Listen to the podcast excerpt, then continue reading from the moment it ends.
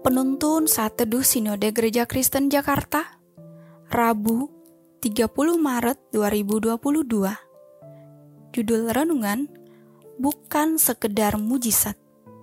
Nats Alkitab terambil di dalam kitab Matius pasal 8 ayat 1 sampai 4 Setelah Yesus turun dari bukit orang banyak berbondong-bondong mengikuti dia maka datanglah seorang yang sakit kusta kepadanya, lalu sujud menyembah dia dan berkata, Tuan, jika Tuan mau, Tuan dapat mentahirkan aku. Lalu Yesus mengulurkan tangannya, menjamah orang itu, dan berkata, Aku mau, jadilah engkau tahir.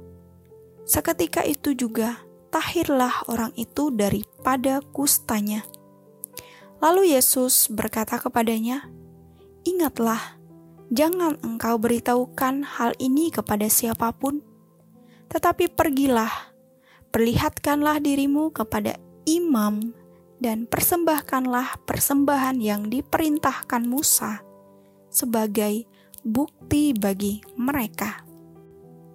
Sewaktu mahasiswa, saya menjalani masa praktik pelayanan selama dua bulan di satu gereja Injili konservatif di Jawa Tengah.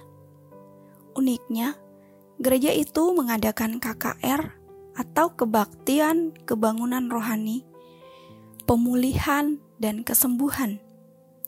Gereja itu mengundang satu hamba Tuhan yang terkenal sering melakukan ritual-ritual kesembuhan di setiap ibadah yang dilayaninya. Menariknya, KKR hari itu dihadiri oleh banyak orang hingga kursi gereja tidak cukup. Saat ibadah, saya secara langsung melihat orang yang lumpuh bisa berjalan, serta beberapa mujizat kesembuhan lainnya. Sayangnya, bagi saya KKR ini menjadi sensasional dan kontroversial belaka. Ketika seminggu setelahnya saya melihat jemaat yang lumpuh itu ternyata tidak sungguh mengalami kesembuhan. Dia masih harus duduk di kursi roda. Memang apa pentingnya sebuah mujizat bagi iman Kristen? Perlukah gereja melakukannya?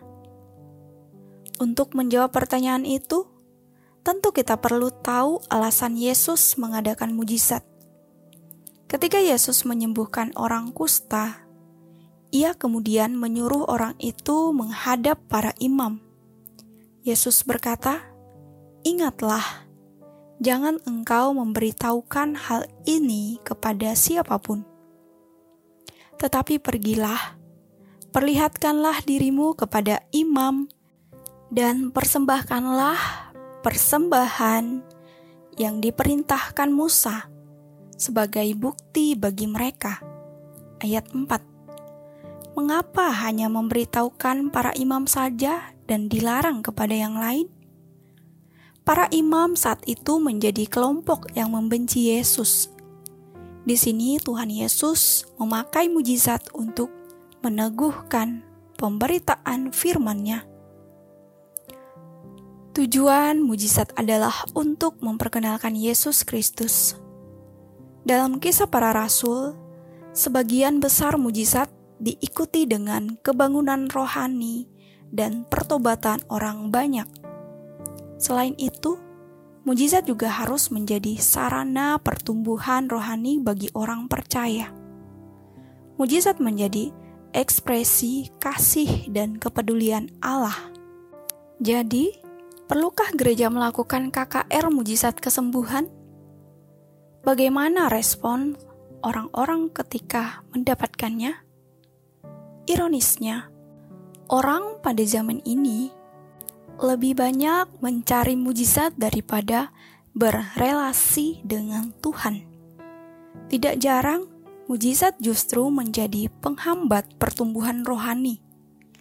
Alih-alih mendewasakan, mujizat justru menghasilkan anak-anak manja mujizat menjadi semacam manisan dan permen yang lebih dinikmati daripada makanan keras. Bahkan ada rasa kekecewaan ketika mujizat tidak sungguh terjadi. Mujizat tipu-tipu yang menjadi batu sandungan bagi orang lain untuk mengenal Yesus. Coba lihat Israel di Perjanjian Lama. Hidup mereka bergelimang mujizat, tapi mereka sering tidak taat. Mereka dijuluki sebagai bangsa yang tegar tengkuk. Demikian pula pada Perjanjian Baru, bagaimana orang banyak hanya mau mengikut Yesus untuk mengalami mujizat tetapi tidak mau jadi muridnya. Yohanes mencatat banyak orang percaya dalam namanya karena melihat tanda-tanda yang diadakan, tetapi Yesus sendiri tidak mempercayakan dirinya kepada mereka. Karena ia mengenal mereka semua. Yohanes pasal 2 ayat 23 sampai 24. Ironis bukan? Mujizat adalah sarana untuk meneguhkan kebenaran firman Tuhan dan mengarahkan orang kepada Yesus. Amin. Terima kasih, Tuhan Yesus memberkati.